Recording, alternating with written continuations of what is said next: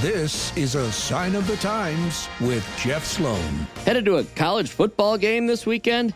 You might notice a few less students enrolled this year as colleges across the country are experiencing enrollment declines. The National Student Clearinghouse Research Center released enrollment data for the fall 2022 semester, and it shows that average national undergraduate enrollment fell by 1.1%. What's behind this? Well, it appears that the pandemic accelerated a trend that was already starting to percolate. That is, declining enrollment numbers.